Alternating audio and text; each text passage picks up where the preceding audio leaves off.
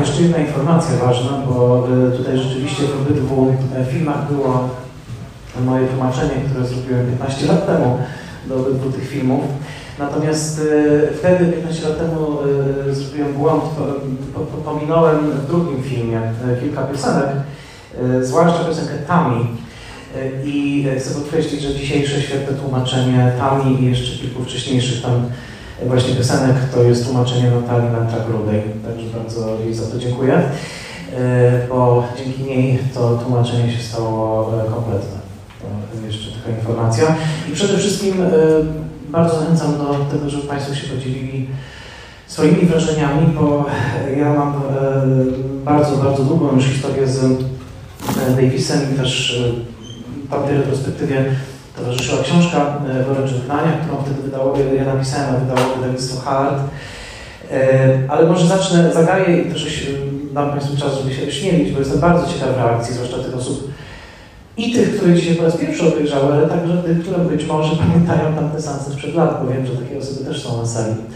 Ale myślę, że te dwa filmy no, skłaniają refleksji. Ja zacznę mm, i od refleksji, i od takiej jeszcze informacji dodatkowej. Mianowicie pamiętam bardzo dobrze, kiedy Terence Davis przyjechał do Wrocławia i przedstawiał te filmy. On wtedy także otrzymał tak zwane carte blanche, czyli mógł sobie wybrać trzy filmy e, po prostu dowolne, swoje ukochane, które E, które także były pokazane wtedy na festiwalu. I e, może taka mikroanegdota, mianowicie on wtedy wybrał e, Szlachectwo zobowiązuje, czyli tą komedię z Alkiem Guinnessem, której tutaj fragmenty też słyszymy. Wybrał musical Spotkajmy się w St. Louis. Wybrał także Wspaniałość Andersonów, Orsona Wellesa. Wszystkie te trzy filmy były cytowane w kresie długiego dnia, ale co było wspaniałe, w ogóle spotkajmy się w St. Louis, to taki trochę film matryca dla tego drugiego filmu, ale to, co było najwspanialsze, to były wstępy Terensa Davisa, pamiętam. On z ogromną emfazą e, opowiadał właśnie o tych wszystkich filmach, e, ale najcudowniejsze było, pamiętam to, że on na tych wszystkich filmach zostawał e, na sali. Nie, często jest tak, że na festiwalach ktoś po prostu przedstawia film i wychodzi, ale on zostawał i oglądał je wszystkie. I mam takie bardzo dla mnie szczególne wspomnienie właśnie oglądania całości spotkajmy się w St. Louis, dosłownie siedząc obok Terensa Davisa, który notabene reagował na ten film jak dziecko, no, cały czas cieszył się każdą kolejną sceną.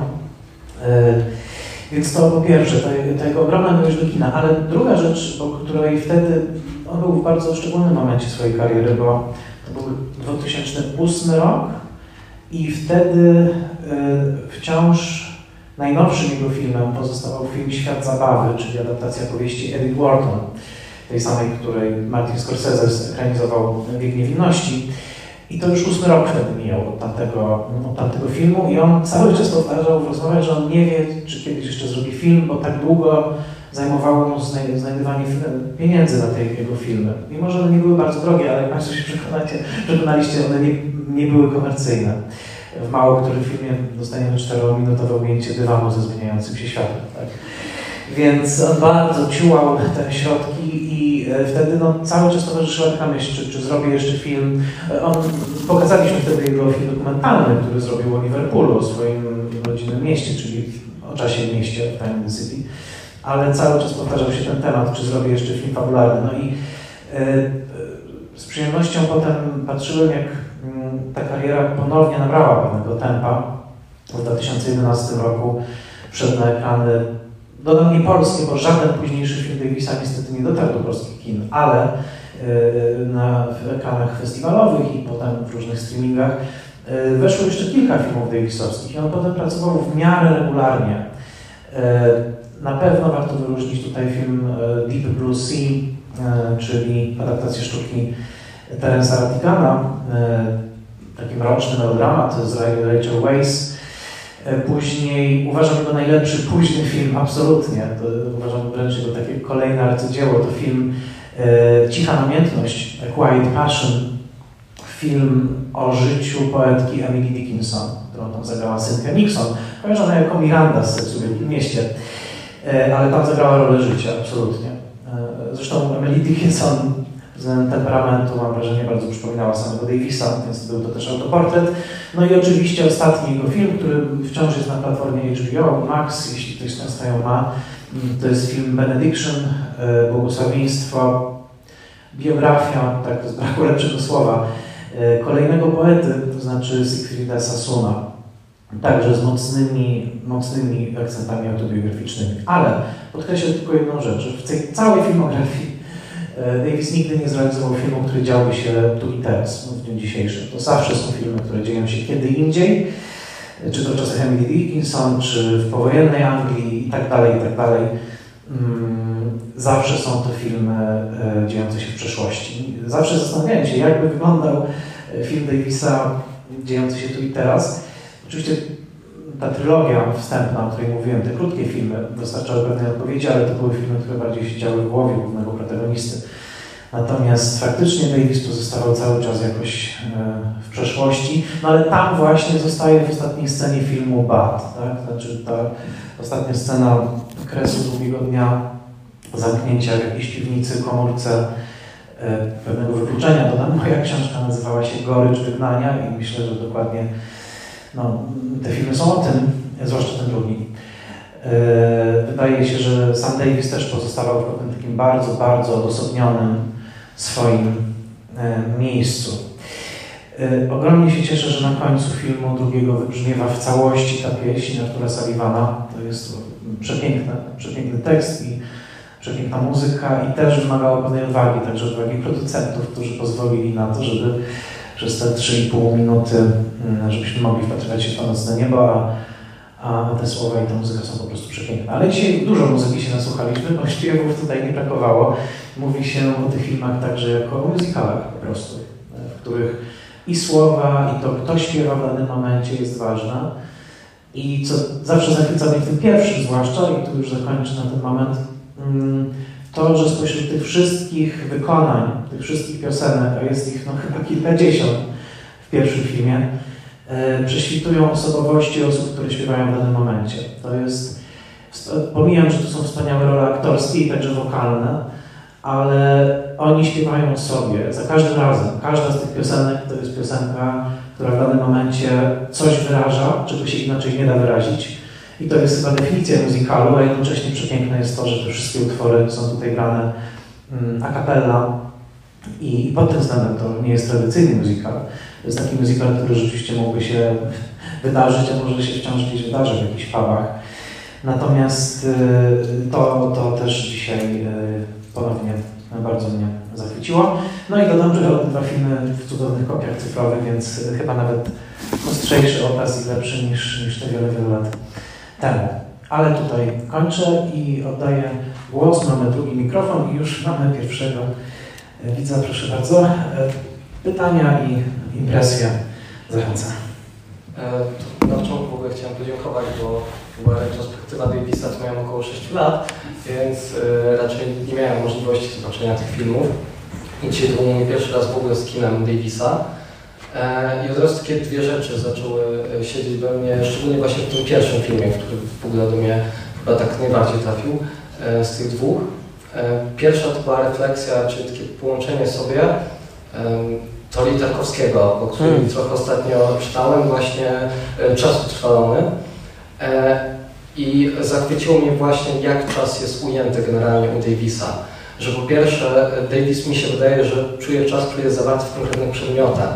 W tych schodach, to, że one przeżyły jedną osobę, to od razu mi się kojarzy w ogóle z domem moich dziadków i ile ludzi tak naprawdę się przewinęło, ile osób podotykało te przedmioty, w jaki sposób z nimi obcowało, z tymi miejscami. E, z tym przedsionkiem, można powiedzieć, i, i to uważam, że było wspaniałe. I druga rzecz, która w sumie też u Tarkowskiego była obecna, czyli generalnie rytm tego filmu, że nie zastanawiamy się, czy to jest początek, środek, koniec filmu, ile on tak naprawdę trwa, tylko ta kamera sobie leci od lewej do prawej strony i wydaje mi się, że ten rytm jest y, dopasowany do wydarzeń bardzo mocno. Że tu właśnie znowu, tak jak u Tarkowskiego, ten montaż nie ma modyfikować filmu, tylko ma się dopasować do niego, do jego czasu i do jego rytmu. E, I już ostatnia rzecz, żeby też nie, nie przedłużać, ale zachwyciło mnie to, co już zostało na początku wspomniane, czyli jak personalne są te piosenki, że z jednej strony żyjemy w gromadzie i ta gromada nas wspiera, niezależnie jak często złe rzeczy, złych rzeczy by nie robiła, to jakby żyjemy w tej gromadzie, ona nas wspiera, ale ta piosenka jest u każdego indywidualnie i jest miejsce na indywidualność w tej gromadzie. I to też myślę, że jest, jest wspaniałe, nawet nie osoba główna wykonująca przeżywa to jakoś osobiście, tylko każda osoba z tego grona myśli o zupełnie czymś innym. Hmm. W jej oczach tak naprawdę jest jej, jego prywatna historia, e, historia często jakby jakichś zawodów romantycznych, jakichś wzniesień romantycznych, a może jakieś małe rzeczy, która się wydarzyła właśnie przy tym stole kilka sekund hmm. temu. Hmm. Więc no, są takie dwie rzeczy, które najbardziej mnie dotknęły i musiałem od razu wiesz z siebie. E, bardzo dziękuję i od razu też zachęcam kolejne osoby, natomiast no, w pełni się zgadzam. Ja wciąż jestem po tych wszystkich latach. Dodam, że paru dobrych lat tych filmów nie widziałem, więc dla mnie to też był taki powrót. E, ale naprawdę mnie zachwyca to, jakie te filmy są swoiste i nowoczesne właśnie w, w kształtowaniu czasu ekranowego. Dokładnie to, co, to, co Pan powiedział w, w tych dalekich głosach, w których wydaje się, że jakiś rozdział się otwiera, potem jesteśmy już innym, po czym nagle ten pierwszy się domyka, prawda? Jesteśmy gdzieś pomiędzy tymi ślubami, pogrzebami, chrzcinami. Z jednej strony rytuały właśnie tego życia, a z drugiej strony takie drzwiczki, które co chwilę się otwierają, prawda? Czasami te wspomnienia są trywialne, wspomnienie z namiotem na przykład, tak? A czasami są no, jakieś niesłychanie doniosłe. I, i, I, zawsze jestem zachwycony tą strukturą rzeczywiście, jak ona płynie, to jest, to jest coś pięknego. I ten Tarkowski też mi się dzisiaj dosyć dopiero tak skojarzył, e, bo mm, można by zestawić, znaczy ja uważam, że oni są bardzo różni od siebie, ale gdzieś jest jakiś wspólny gen.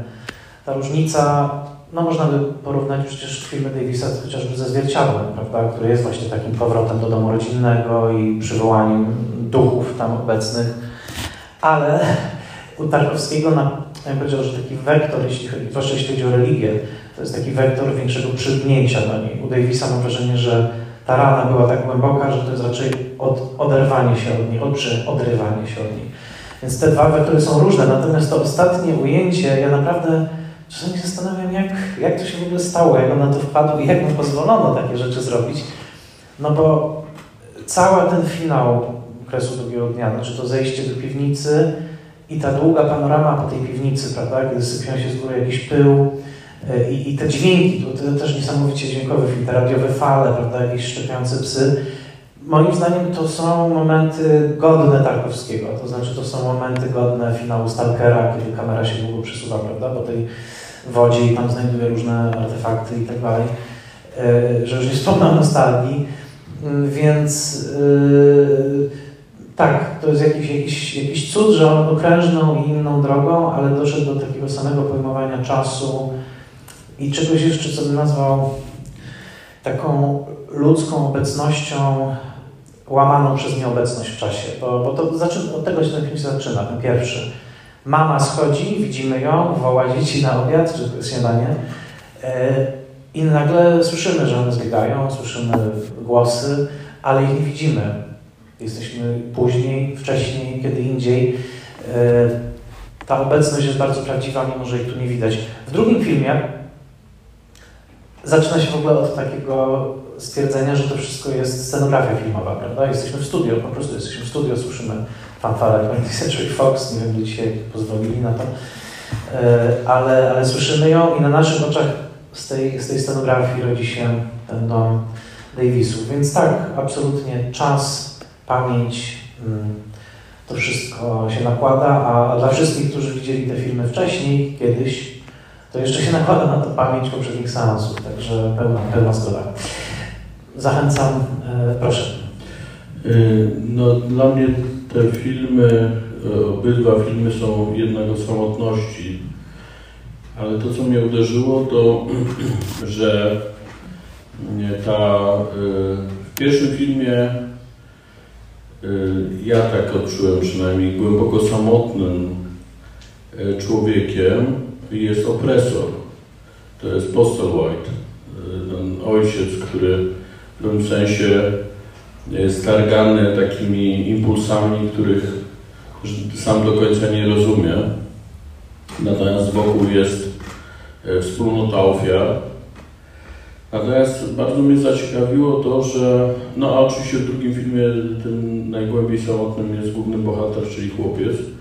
Natomiast bardzo mnie zaciekawiła ta wizja relacji w związku, bo, bo znaczy w, w, ty, w tych małżeństwach, bo w pierwszym filmie te y, kobiety są w opresyjnych związkach, w gruncie rzeczy no, przede wszystkim matka, y, ale też y, tak naprawdę te wszystkie kobiety mniej lub bardziej są nieszczęśliwe. Y, śpiew jest taką bramą do wolności, do takiego odreagowania. Natomiast zastanowiło mnie, że w tym drugim filmie te relacje męsko-damskie w parach E, one są pokazane bardziej idyllicznie. E, tam właściwie nie ma konfliktów. Tam, jeżeli, jeżeli mamy do czynienia e, z jakąś cieniem opresji, to raczej ze strony mm, kobiety wobec faceta, wobec męża, ale to jednak ma taki charakter trochę rubaszny, no do opanowania, do zniesienia, może ma to nawet jakiś swój urok. I chciałbym spytać, yy, yy,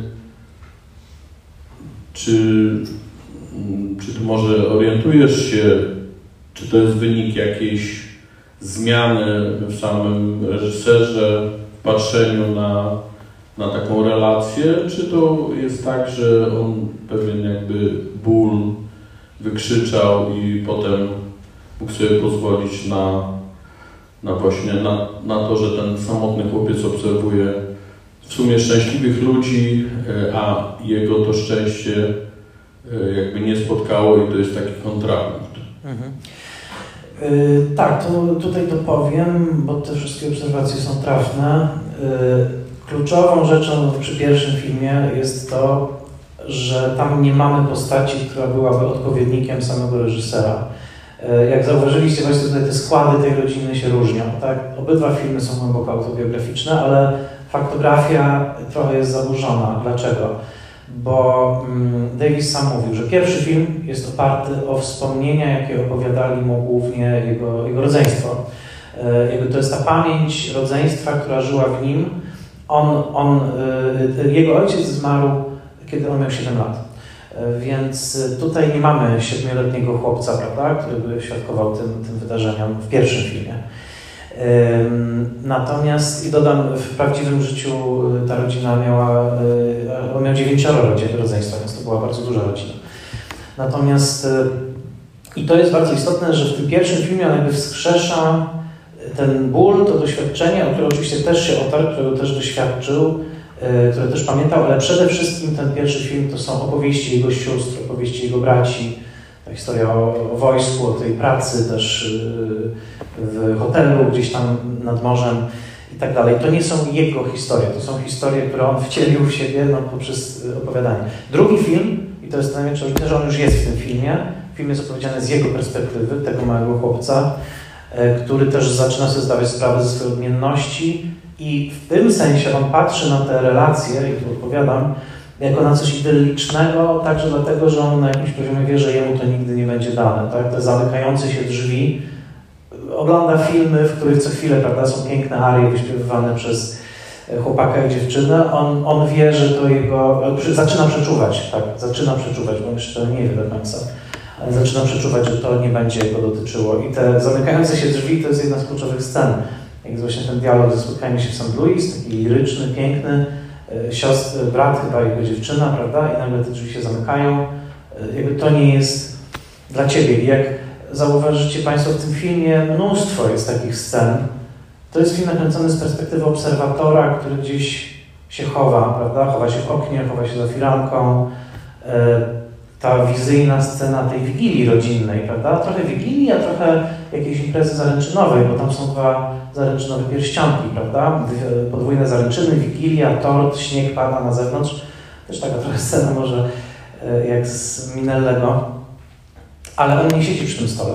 To po jakimś czasie oni zauważają, że on patrzy, oczywiście w tej wizji, tak? Odwracają się i mówią e, wesoły świąt, Bat.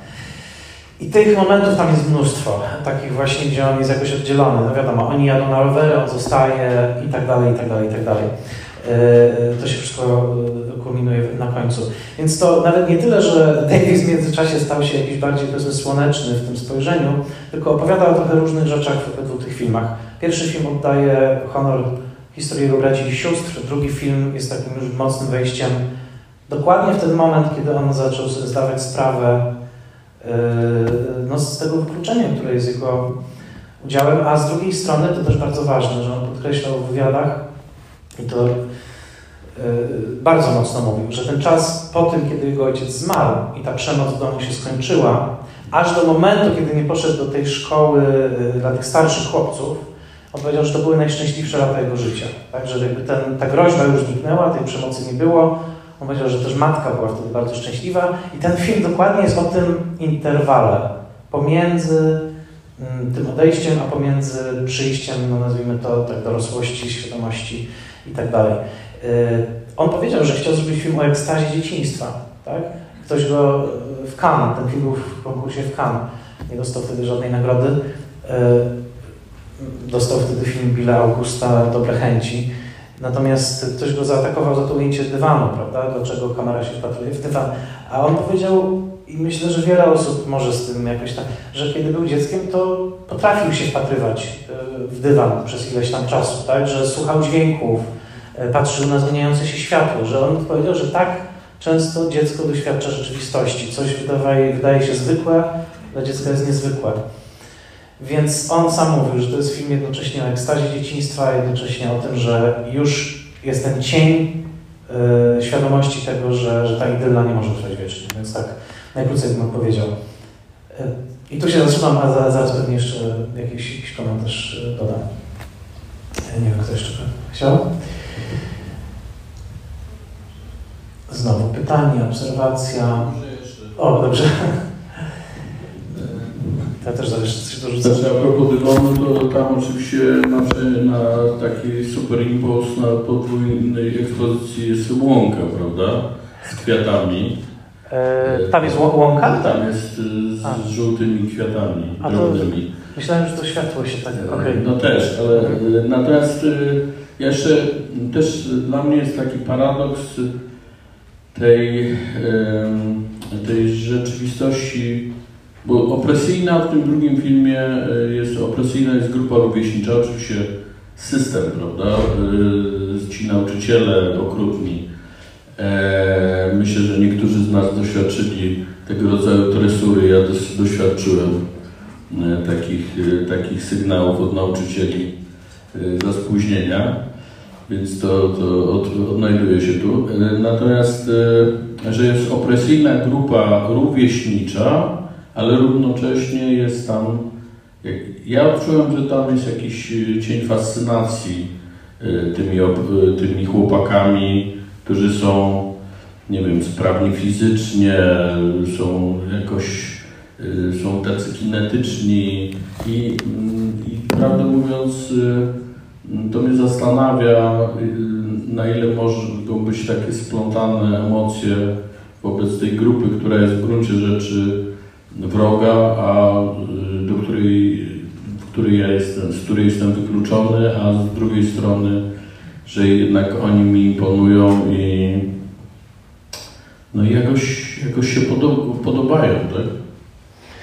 No, myślę, że to jest dokładnie ta ambiwalencja, którą on tutaj zawarł, że on, tak jak mówię, z jednej strony rodzi się erotyczna fascynacja, a z drugiej strony jest to poczucie wykluczenia. Myślę, że to, że to się tutaj dokładnie łączy i to, to jest część tego, to jest część tego doświadczenia. Mm, ja jeszcze bym dorzucił jeden puzzle do tej układanki, mianowicie naprawdę bardzo namawiam, żeby znaleźć ten film, który Davis zrobił e, później, e, to znaczy film, adaptację właśnie tego świata zabawy, czyli House of Mirth, powieści Edith Wharton, bo to jest no jego, jego takie inne dzieło, ale dlaczego? On tam pokazuje, no adaptuje powieść, oczywiście tak, film jest kostiumowy, wydaje się wręcz, że jest takim melodramatem kostiumowym w klasycznym stylu. Natomiast Gillian Armstrong, dobrze mówię? Zawsze mówię źle, Armstrong czy Anderson? Anderson z Archiwum X. Gillian Anderson. e, kojarzona jako e, Scully, daje tam rolę życia, absolutnie rolę życia. I o czym jest ta historia? Jest historią o Lili, e, kobiecie, która cały czas porusza się na granicy, można powiedzieć, bardzo niebezpiecznej w tamtym kontekście, to znaczy ona jest w tym wieku, kiedy wszyscy oczekują, że wyjdzie za mąż, a ona cały czas przedłuża ten taki bezdecyzyjny moment, tylko że to, to ryzyko w tamtym czasie, jesteśmy pod koniec XIX wieku w Stanach, to, to ryzyko jest bardzo wysokie. I ona igra z tym cały czas, ale tam też jest ten głęboki portret samotności, bo ja w ogóle myślę, że samotność była wielkim takim i doświadczeniem, i, i tematem Davisa. Więc, y, więc tam y, wspaniale pokazał to też w tej, w tej młodej, młodej kobiecie, która po prostu wie trochę jak Bat, że nie ma w, tej, w tym społeczeństwie takiej ścieżki dla niej, w której ona mogłaby się poczuć y, spełniona. To może tyle w tą stronę. Czy ktoś jeszcze? O, proszę bardzo, tutaj, potem tam, tak. O.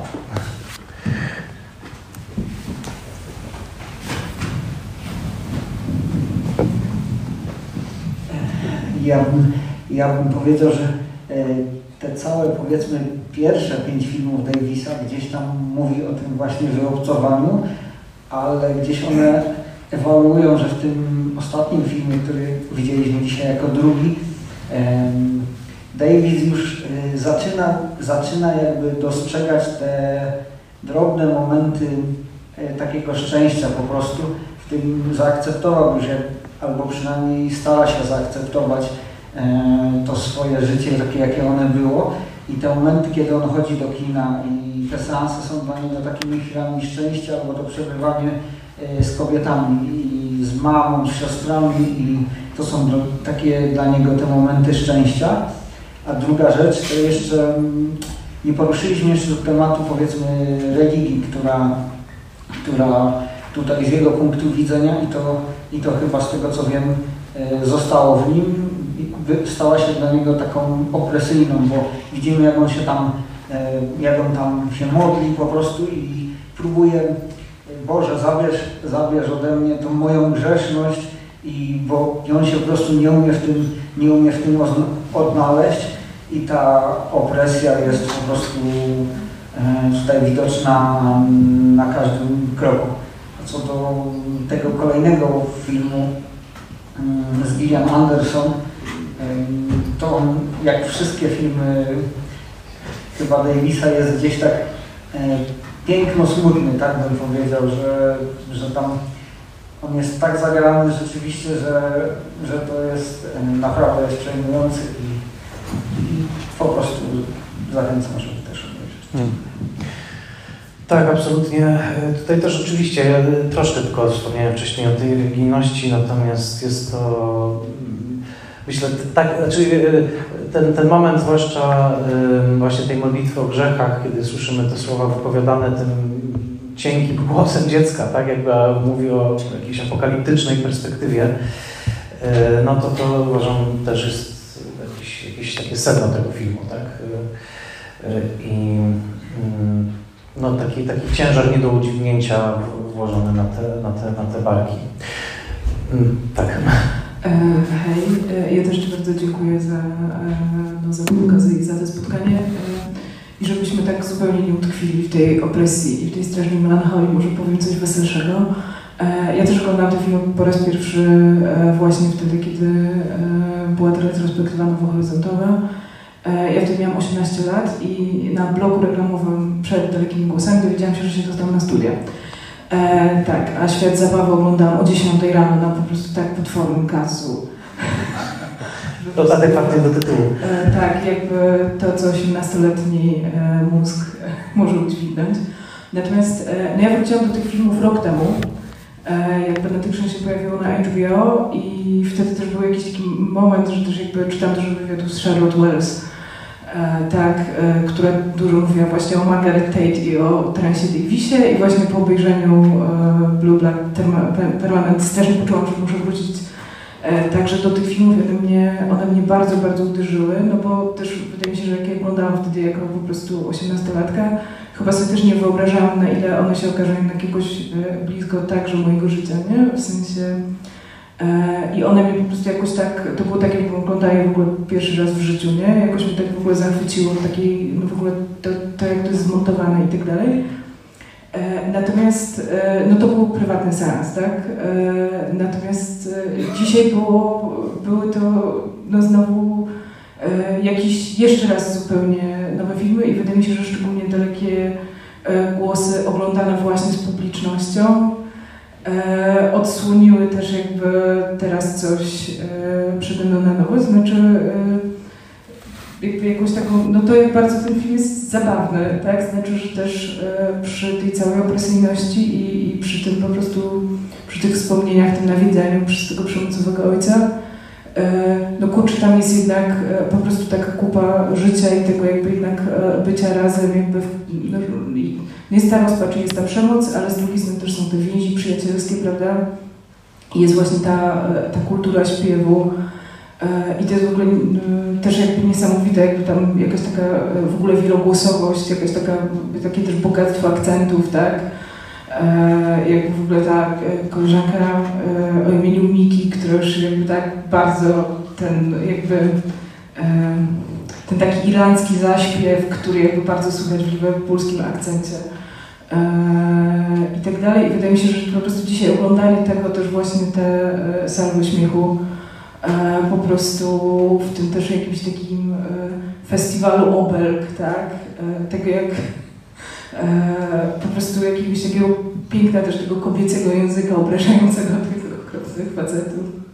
No jakoś e, tutaj wydaje mi się, że, że, że, że, w ogóle fajnie, że się spotkaliśmy, bo też wytworzyła się jakaś, e, jakaś inna wspólnota i wydaje mi się, że oglądanie tego filmu w, samotności jest też czymś zupełnie innym niż e, oglądanie go e, przy pełnej sali, e, więc za to też e, jakby dziękuję oczywiście no, jakby też wszystkim e, widzom e, i to tyle ode mnie. Ba- Bardzo, bardzo dziękuję. E, Ja tylko dodam, że te, mam bardzo podobnie, czy e, w ogóle dalekie głosy oglądane z publicznością zawsze to jest inne doświadczenie, naprawdę, bo, bo po prostu bo jakbyśmy siedzieli przy tym stole, tak? Jakby, jakbyśmy siedzieli razem z nimi e, i to jest coś niesamowitego. Dodam, że właśnie Charlotte Wells, czyli reżyserka After Sun, myślę, że After Sun jest gdzieś tam jakimś takim późnym też, prawda, film, no po prostu hołdem, ale, ale też, też genetycznie jest ten film jakoś spokrewniony. Yy, Natomiast nie wiem, czy byłaś na tym seansie Świata Zabawy, ale, bo było dwa czy trzy, ale na jednym z nich Terence Davis przed filmem zaspoilerował film. I też pamiętam reakcję sali, ale to chyba był późniejszy, raczej nie poranny. Pamiętam, że, yy, znaczy może teraz to nie chociaż yy, on opowiadał o bohaterce, E, właśnie i, przepraszam, muszę to powiedzieć, bo inaczej to, to i mówi and at the end she dies. I w tym momencie cała sala, no zrobiła tak. Tylko przed Spoilermasterem. E, no ale tak, jakby dla niego ta fabuła to była coś wtórnego, ważne były emocje, tak, które film wywołuje. E, Fantastyczny film, wciąż za mało, za mało znany, mam, wrażenie. E, ale bardzo dziękuję i proszę bardzo. Ja chyba byłem na tym porannym seansie Tak. też. E, natomiast e, ja mam taką jedną impresję i jedno pytanie. E, to, ta impresja, to tak idziemy sobie swobodnymi skojarzeniami i też tym Rakowskim przyszedł, przyszedł do głowy, ale moje bardzo silne skojarzenie jest trochę z Lynchem. E, znaczy mi się wszystko pewnie z Lynchem kojarzy, ale e, to jest podobny czas, kiedy było Twin Peaks. E, I to jest ciekawe, bo zawsze mnie bardzo... Mm, Zawsze mnie bardzo wzruszało, jak w Twin Peaks y, jest pokazany motyw y, piosenki i motyw bycia razem na przykład w pubie, w kawiarni i tak dalej, radzenia sobie z bardzo traumatycznymi rzeczami. I to jest zupełnie inaczej ujęte u Lyncha, zupełnie inaczej jest ujęte u Terence'a Davisa, ale to jest jakby bardzo podobny motyw. E, I ten motyw wydaje mi się tam bardzo ważny, bo, bo u- Lyncha ten świat jest straszliwie zły e, i taki straszliwie e, pełen bardzo mrocznych, bardzo złych rzeczy, ale ten jakiś rodzaj takiego sense of togetherness jest czymś, co ratuje, co może nas ratować w jakimś sensie I, wie- i, i, i sprawić, że to życie będzie troszkę lżejsze. E, I to takie celebrowanie właśnie tego, tego bycia razem e, w tych e, rytuałach spożywania posiłków, e, spędzania czasu e, i, i, też, że właśnie to bycie razem e, jest jakimś rodzajem takiego mm, też, e, tak, jest jakąś drogą do samopoznania. I popowe, banalne piosenki akurat w, w, Twin Peaks oryginalne, a nie cytowane, ale spełniają bardzo podobną rolę i to mi jakoś tak, e, Mhm. tak, się, tak się skojarzyło zupełnie swobodnie. E, Natomiast e, mm, takie pytanie do, do, do Ciebie, bo mnie to, mnie to ciekawi troszkę, e, dopełnia mi się trochę obraz Davisa od tego czasu, kiedy były te Nowe Horyzonty i tamta retrospektywa, e, ale e, wciąż mi pozostaje taka jedna, jedna zagwozdka dotycząca jego postaci, e, bo mam wrażenie, że on się troszkę sam uwięził w takim, takiej dziwnej pętli, że i wtedy było źle, no bo to były czasy konserwatywne bardziej, czasy, kiedy nie można było z pewnymi rzeczami jakby zaistnieć oficjalnie i publicznie, a zarazem to jest człowiek, który bardzo nie lubi współczesności. I ja to bardzo wyraźnie czułem, że on w ogóle się brzydzi światem po latach 60. E, I takim dopełnieniem, dla mnie absolutnie, to się, to wiem, się z Dejko zgadzamy, dla, dla mnie absolutnie wspaniałym filmem Davisa i dopełnieniem tych filmów jeszcze jest ten dokument o Liverpoolu, ten Of Time in the Cities. Przepiękny film i tam wracają wszystkie te wątki, tylko już opowiadane przez e, Davisa osobiście. On wraca do tego, tego tematu religii, jak religia była dla niego ciężarem i tak dalej, ale tam jest taki, i tam jest dużo pięknej muzyki, ale to jest oczywiście muzyka albo klasyczna, albo ta muzyka do lat 50., ewentualnie początku lat 60. I Davis tam specjalnie poświęcił osobny fragment na wyrażenie swojej nienawiści do Beatlesów. E, jako człowiek z Liverpoolu. Wszystkiego- tak. tak, co się z Beatlesami kojarzy. I to mnie ciekawi, y, czy to też nie jest tak, że on czuł to wygnanie, bo on... Albo dlaczego było tak, że on nie potrafił znaleźć jakby... Zakochany był w tym starym świecie, w którym Hmm. nie mógł być do końca sobą, a jednocześnie nie akceptował tego współczesnego. Dlaczego myślisz, że, Mhm. że u niego tak było? Czy ty też podobnie to odbierałeś, kiedy się z nim Mhm. stykałeś? Tak, to w sedno. Y, Na chwilę odłożę tego, tego Lyncha, bo, ale to na pewno ciekawy trobia. Uważam, że Davis w tym zderzaniu muzyki popularnej z akcją, tak na kontrapunkcie, to czasami też przypomina Martina Scorsese, tak swoją, swoją drogą. Ale y, tak, y, tak, myślę, że w Davisie był taki y, taki paradoksalnie bunt, bo u niego faktycznie się kończyła muzyka popularna wraz z narodzinami rock'n'rolla. Znaczy to było coś... Z tym, że ja nie wiem, że on, on, to nie jest tak, że on tam wyraża nienawiść do Beatlesów, on raczej wyraża taką ironię. On, bo tam, żeby, jeżeli w filmie o Liverpoolu się poświęca 5 sekund na Beatlesów y, i, tam mówi, on ma mówi coś tam, no i była taka, tak, była taka grupa, coś, coś w tym stylu. E, Także on też jakby to tak z pewnym mrugnięciem oka.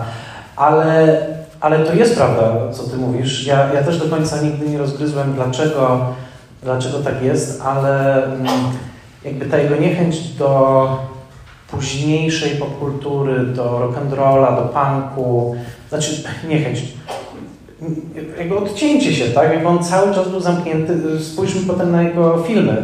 Emily Dickinson, tak? Secret Sassoon, adaptacja sztuki Terensa Ratigana, e, wyciągnięta ze strychu powieść szkocka z 1912 roku. Mi się wydaje, że on miał taki impuls e, może jakiegoś pustelnika, kogoś, kto nie potrafi się porozumieć z tą kulturą. Na pewno obrazkiem, który warto sobie uświadomić, warto wywołać sobie w głowie, takim, o którym on opowiadał akurat, było zderzenie tych pierwszych trzech filmów, czyli tej trylogii czarno-białej. Notabene naprawdę dzisiejszy seans jest tak miły i zabawny i, i tak dużo emocji wzbudził, ale tamte filmy to po prostu to jest cza- czarne malowane na czarnym, tak? To są bardzo, bardzo ciężkie filmy. Zresztą pamiętam, że Kuba Mikurda wtedy mm, przyznawano nagrody pod koniec Nowych Horyzontów za różne rzeczy i Kuba Mikurda przyznał właśnie trylogii nagrodę za najdłuższą ciszę po seansie, tak? Więc jakby to, to też było. Ale yy, i teraz warto sobie uświadomić, że on pokazywał te filmy już skompletowane w 1983 roku w San Francisco, czyli tak naprawdę w epicentrum kultury gejowskiej tamtego czasu, może w ogóle każdego czasu, to y, nie dość, że filmy były bardzo krytykowane właśnie za to, powiedzmy, czarnowictwo, tak? za pokazanie tego udręczonego bohatera, który nie potrafi się wyrwać z, y, no, z jakiegoś zaklętego kręgu samotności i opresji, ale on też bardzo, i on potem opowiadał, że on jakby podjął wyzwanie, znaczy on z kolei bardzo wtedy skrytykował tą kulturę gejowską końca lat 70., początku lat 80., Przede wszystkim, co ciekawe, za jej właśnie brutalne wykluczenie. Tak? Znaczy on mówi e, ze swojej perspektywy, opowiadał, że jego zdaniem to była kultura, która była tak skupiona na urodzie fizycznej, na perfekcji fizycznej przede wszystkim, że e, on sam mówił o tym, że tam nie było miejsca dla brzydkich ludzi. To, to, było, to jest zdanie Davisa. I, e, no i temat jest szeroki, można go podjąć. Natomiast on powiedział, że nie potrafił się zidentyfikować tą kulturą właśnie dlatego, że ona była tak mocno skupiona na kulcie perfekcji. E, a to nie było coś, co chłopak z robotniczej rodziny z Liverpoolu, z tego świata, który tu zobaczyliśmy, co mógł zaakceptować. Więc to tylko jest część odpowiedzi na to pytanie, ale jedna, jedna jeszcze rzecz, że moim zdaniem w Dalekich Głosach ujawnia się ogromne bogactwo tej kultury popularnej sprzed Rock'n'Rolla, zwłaszcza w kunszcie literackim tych słów, prawda, bo te piosenki wszystkie mają bardzo mm, taką rozwiniętą tą literacką y, stronę. Natomiast, no cóż, no, trzeba mu to po prostu wybaczyć, no ja przynajmniej mu to wybaczam, bo może też od takiego pustelnika, który właśnie nie, nie, nie zażył wszystkich mikstur współczesności, może też my możemy się do czegoś dowiedzieć, tak? Yy, ale tak, on był pod tym względem. Yy, ale z tego, co też wypadał, po prostu mówił, że, że jest niewrażliwy na tą muzykę, że ona go nie porusza, że nie jest w stanie jej zanucić, że to nie jest coś, co on by co on by lubił. No, chyba tak, tak można najkrócej. Ja mam pytanie. Tak. E, chciałam zapytać, czy Davis wspominał w jakichś wywiadach, e, rozmowach, e, jak do tego doszło, że w dwóch swoich filmach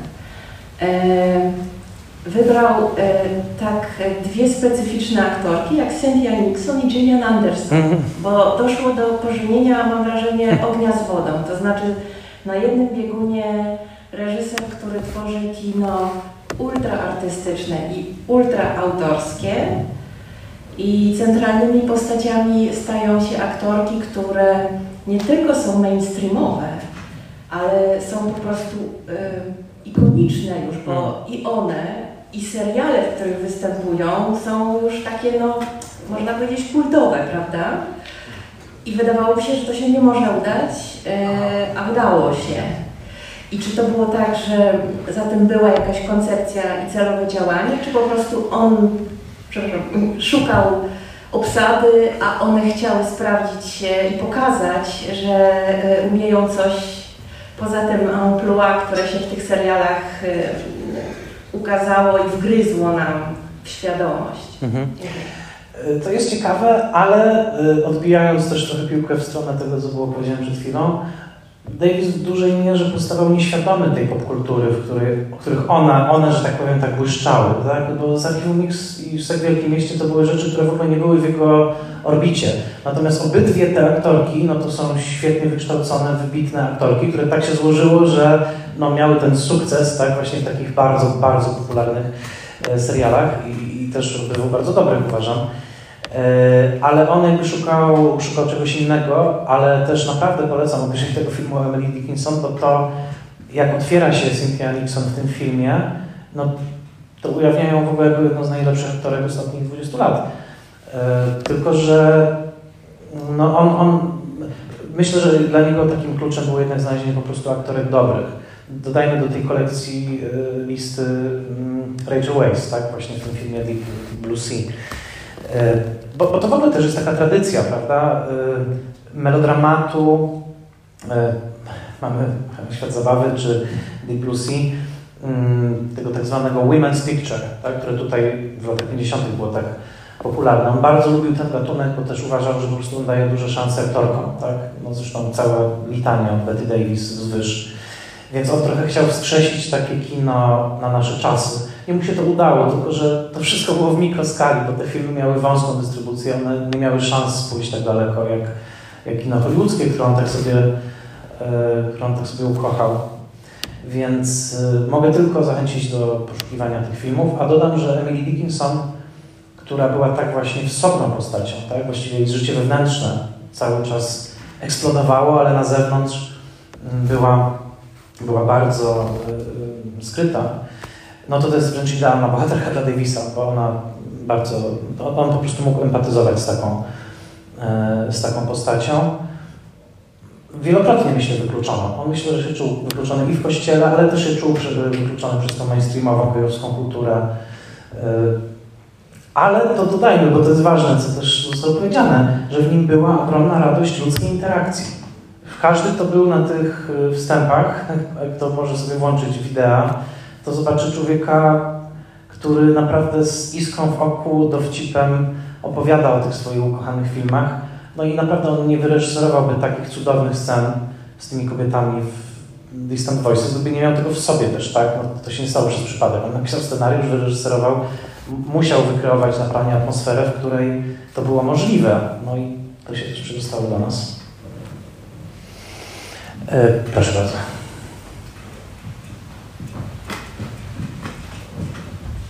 Zdaję sobie sprawę, że mówienie o malarstwie tuż przed północą to nie jest, e, że tak powiem, najlepszy pomysł. E, ale jest to ja najlepsze miejsce do tego. Tak, mogę, mogę o tym mówić długo, ale Państwo, nie wiem, czy Państwo by chcieli słuchać, więc bardzo krótko.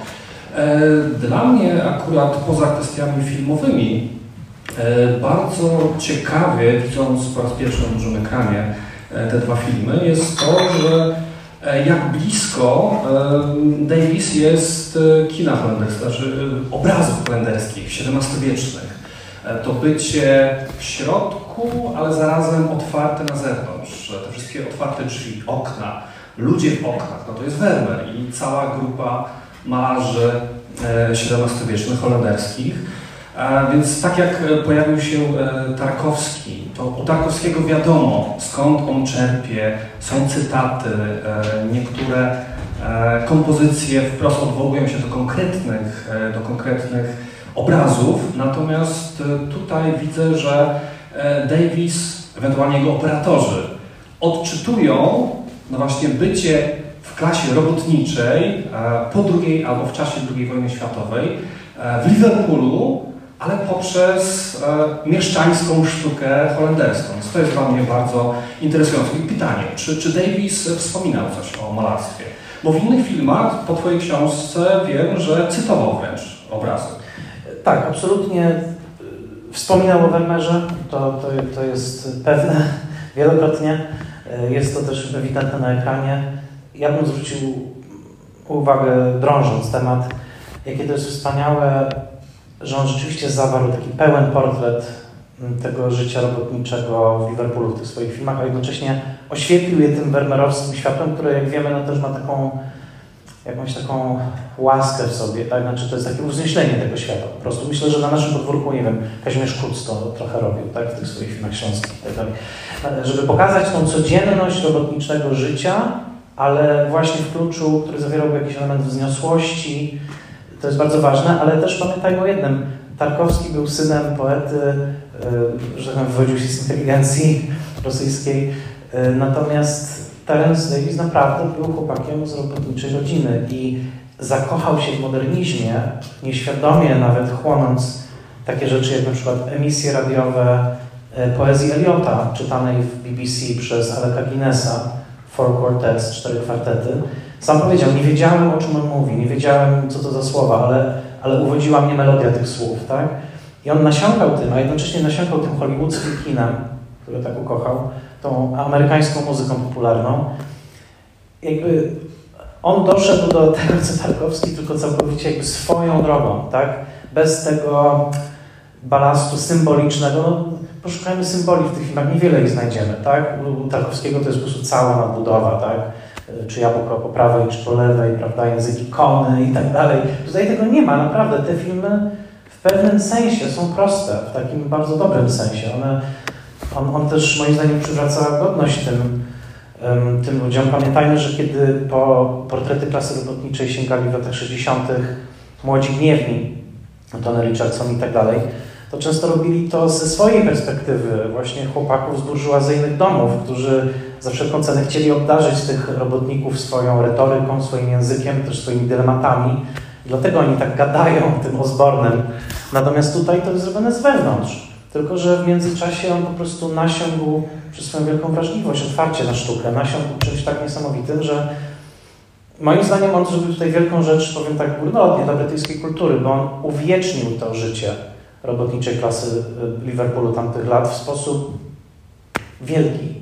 Nie wiem, czy w Polsce mamy tego typu e, filmy, w których to, nie mówię, że to ma być jeden do jeden, ale w których bez cienia wyższości i bez cienia e, stawiania siebie ponad e, życie mm, ludzi z klasy robotniczej w danym miejscu i czasie, tak konkretnym miejscu i czasie było przedstawione z, tak, z taką godnością i z takim pięknem. No, więc myślę, że to jest też wielkie, wielkie doświadczenie. I, I, też to, że widzimy, jak te siostry pracują, prawda, jak ci, jakie są wypadki, jak ktoś spada z rusztowania, to, to nie są dylematy młodzieży z Eton, tak? Proszę. Tak, mamy taki film w polskiej kinematografii. Mamy Wandę Gościnińską, Włókniarkę, która jest na poziomie obrazowania momentami bardzo podobna e, do, do tego, co szczególnie w dalekich głosach widzieliśmy. To znaczy to oddawanie godności przez komponowanie doniosłych, ale też prozaicznych momentów życia w taki sposób, w taki właśnie bardzo fotograficzno-malarski. No, od razu mi się kojarzy to, co widzieliśmy w dalekich głosach, te sceny. Matka z dziećmi pod portretem ojca, dzieci stojące, matka siadająca przy, przy łożu umierającego męża w szpitalu.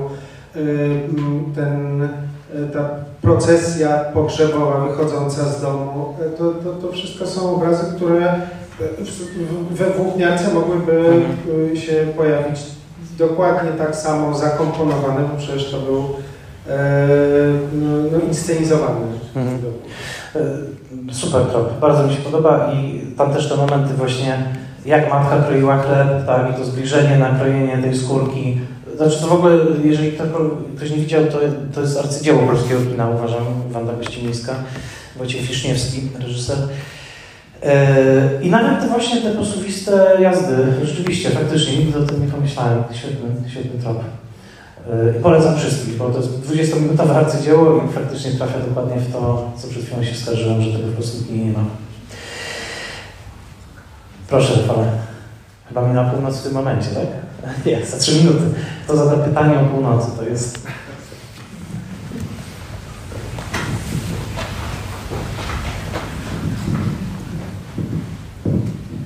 Ja jeszcze krótko, bo zapomniałem powiedzieć, co, co jeszcze mnie w tych filmach zachwyca, to, to jakby wrażliwość Davisa, jak on pokazuje emocje.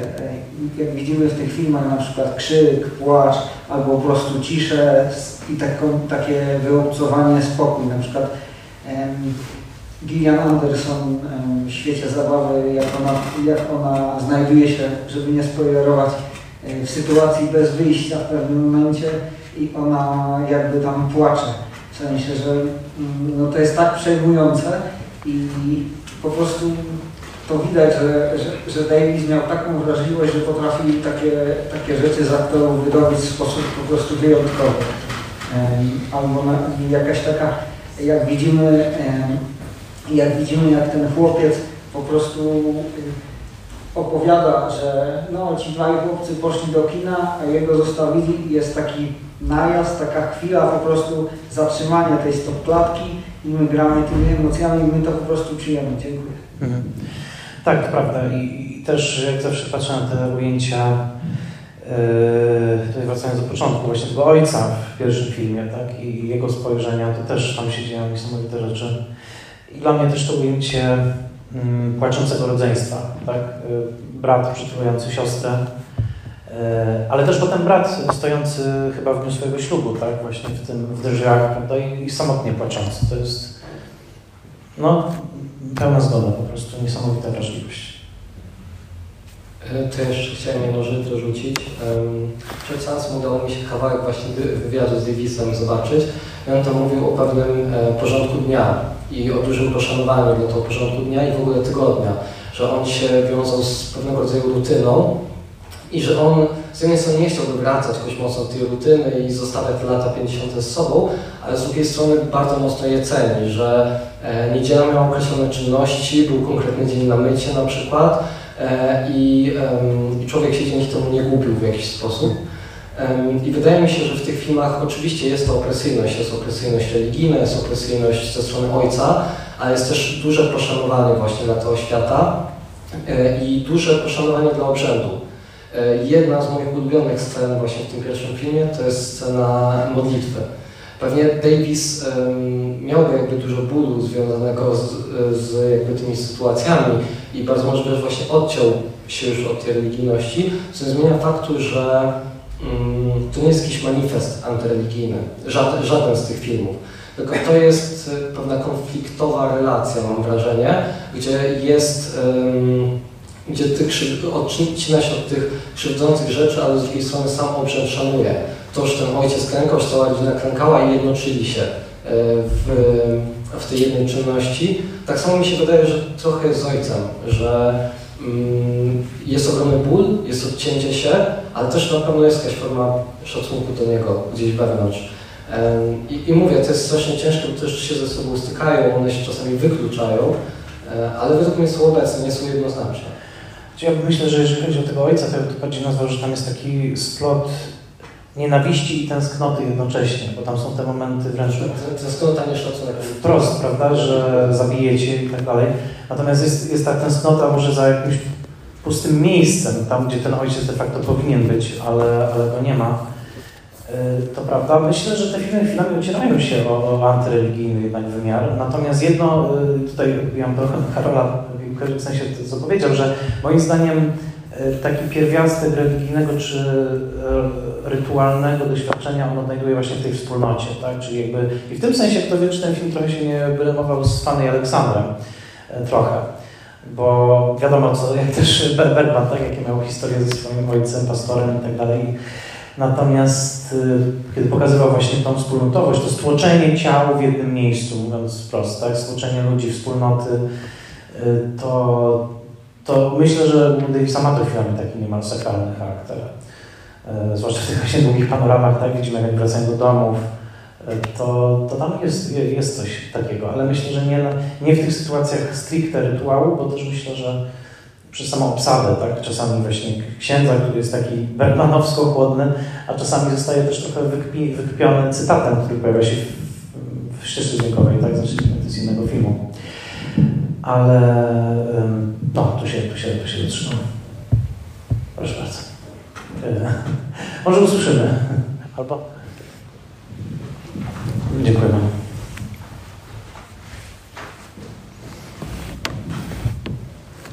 To ja chciałem rzucić jeszcze może jakieś takie dwa albo trzy tropy. Y, jedna kwestia w dalekich głosach y, martwych naturach, która jakoś tak mnie bardzo poruszyła, to że nie wiem, czy taka była intencja Davisa, ale też strukturalnie jak ten film się ogląda, to ma się trochę poczucie takiego uczestnictwa we wspomnieniu, hmm. które, na którym trochę nabudowują się nasze własne wspomnienia, jakieś doświadczenia i w tym sensie był to jakiś taki piękny, trochę uniwersalny sens właśnie, że można było jakoś tak zatopić się w tym takim ciągu tych takich luźnych, poszarpanych jakieś czasem chwilami refleksów z życia i pod tym względem to niesamowity jest film.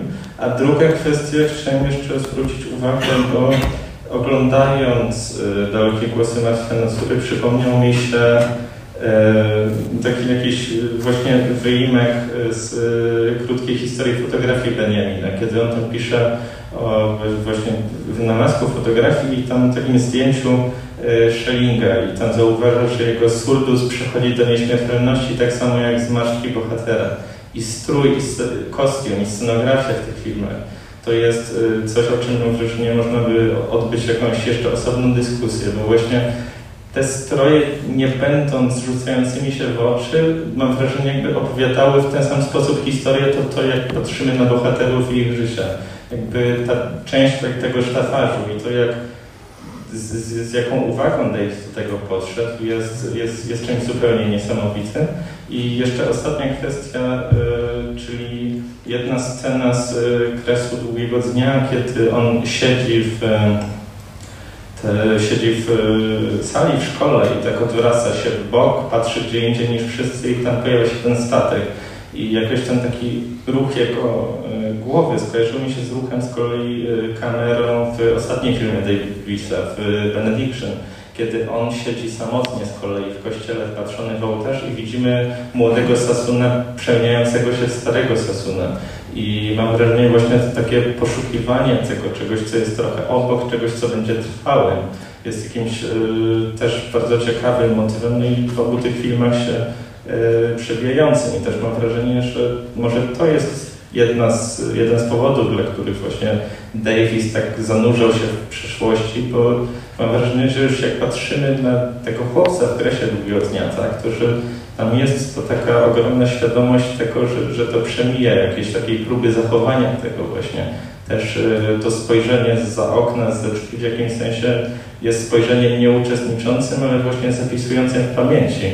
I to jest niesamowite, bo tak jakbyśmy oglądali właśnie jakiś taki zapis wspomnień i to było wspaniałe doświadczenie. Bardzo dziękuję i piosenka Ja i mój cień jest tutaj dosyć istotna, bo trochę to jest ten film właśnie o tym obcowaniu z tym własnym, własnym cieniem. Co do kostiumów powiem tylko jedno zdanie e, zaraz jeszcze przekażę Panu, e, że e, wystarczy porównać te piękne sceny, kiedy kobiety w dalekich głosach się stroją, prawda, detale, prawda, każdy jest ważny. Potem to jedno ujęcie, kiedy one są w tej restauracji, kiedy, kiedy, kiedy usługują przy stolikach, prawda, i my tak dobrze je znamy już na tym etapie, a w tym momencie wiemy, że one muszą być w tych uniformach, są y, takie zgaszone, tak, w porównaniu z tymi wolnymi chwilami. Przez jedno ujęcie opowiedzieć właśnie takim doświadczeniu to też i też kostium, bo one nagle są w uniformach, tak, tych właśnie kelnerskich. Proszę bardzo. Ja chciałem najpierw bardzo podziękować, bo dla mnie to jest pierwszy raz z kinem Davisa. Jestem bardzo, mm, bardzo poruszony tak odważnym sposobem prezentowania kolejnych wspomnień, tak, tak po jakiejś nitce. Ta trwałość, co właśnie zostało powiedziane, no jest zawsze, zawsze jakoś obok, mm, a przelotność tego wszystkiego nie, nie sprawia, że to jest trywialne. I jedną, nie wiem, dosyć rzadko mi się zdarza coś, co przy pierwszym sensie miałem. Zacząłem, za, zacząłem właściwie też równolegle do e, obserwowania tego ciągu wspomnień, jak rozumiem, rodzeństwa i rodziny mm, Davisa, które on przekazuje z, z drugiej ręki, jakoś wchodzić, e, wchodzić w moją nitkę, w mój, w mój strumień świadomości, czy jakieś takie utkane od dawna rzeczy. I gdy mi się to przydarza na filmie, zazwyczaj mam problem jakoś z pogodzeniem tego z fabułą, jeżeli nie jest to aż tak związane tematycznie. E, a tutaj miałem wrażenie, że została stworzona mi przestrzeń do tego, żeby być bardzo w sobie, a równocześnie towarzyszyć e, bohaterom i, e, i chłonąć, chłonąć obie, obie te strony. I chciałem również zadać pytanie do, do drugiego filmu, bo poza tymi motywami um, pozostawienia, odrzucenia smutku, ale też zachwytu nad, nad tą ekstazą dzieciństwa, jak to zostało powiedziane. E, no też mamy spotkanie in memoriam w końcu. E, może się zasugerowałem, ale no zewsząd biło mi takie pożegnanie i, i trochę trudno mi było umiejscowić to, to, to, to pożegnanie mm, w kresie długiego dnia, Mm, bez, bez daleko idących jakichś założeń co do tego, w jakim, w jakim stanie był e, reżyser tworząc ten film, ale poczułem coś najbardziej to pożegnanie tych wspomnień z której strony i, e, i z jednej strony ta, ta, taki hołd dla nich znów i, i wejście i tak, tak, takie bliskie związanie z nimi, a, a jednak, jednak po, pożegnanie jakby położenie właśnie kresu. I nie wiem, chciałem zapytać, czy, czy w ogóle dobrze odczytuję jakieś pożegnania, a jeżeli tak, to jakie w tym dla Pana są pożegnania?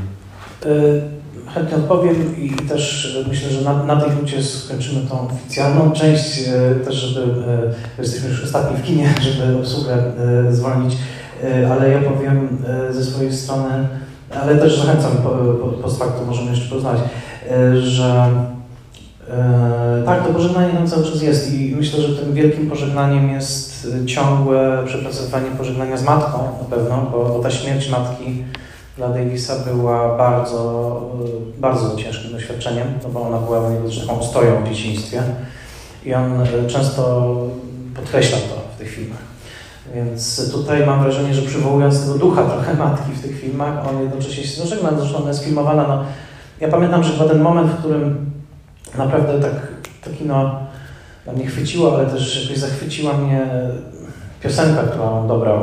To jest ten moment, kiedy matka myje okno w pierwszym filmie, tak? I jest ta, jest ta kamery i to światło i, i ta Ella Fitzgerald w tle i nagle jest ten szokujący obraz przemocy i to wszystko tak...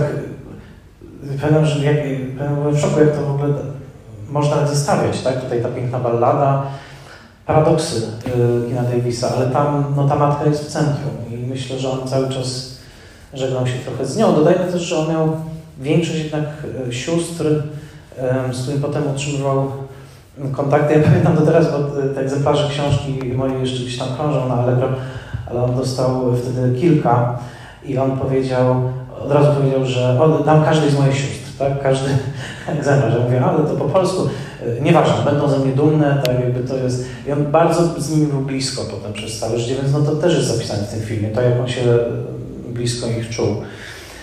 Więc tak, jest w tym pożegnanie. Myślę, że w tych filmach jest zapisane doświadczenie depresyjne, osamotnienia, przekraczania też tego doświadczenia. Myślę, że te filmy też były dla niego terapią, to jest oczywiste, trochę żeby to powiedzieć, ale, ale tak. Natomiast dla pełni obrazu polecam jeszcze obejrzenie tych wczesnych trzech i wtedy widać, że te dwa są faktycznym przełamaniem tamtego mroku, przy całym tutaj też bólu, ale te filmy jednak, mam wrażenie, one żegnają się z tą traumą. To nie jest tak, że my na końcu w niej zostajemy. Tak bym to e, ujął i, i może rzeczywiście mm, na takiej pozytywnej nucie bym zakończył. Uważam, że to nie są beznadziejne filmy, wręcz przeciwnie. Nawet jeżeli opisują głębokie doświadczenie bólu. E, bardzo dziękuję. Jest po północy. Dziękuję, że z Państwem mogłem spędzić e, urodziny Terensa i, i dziękuję kino, Romanowi Kukowi i Timelessowi. I już teraz zapraszam na połowę grudnia tutaj na kulinarne seanse ze Spoilermasterem. Zachęcam do śledzenia fanpage'a i do zobaczenia. Dobrej nocy.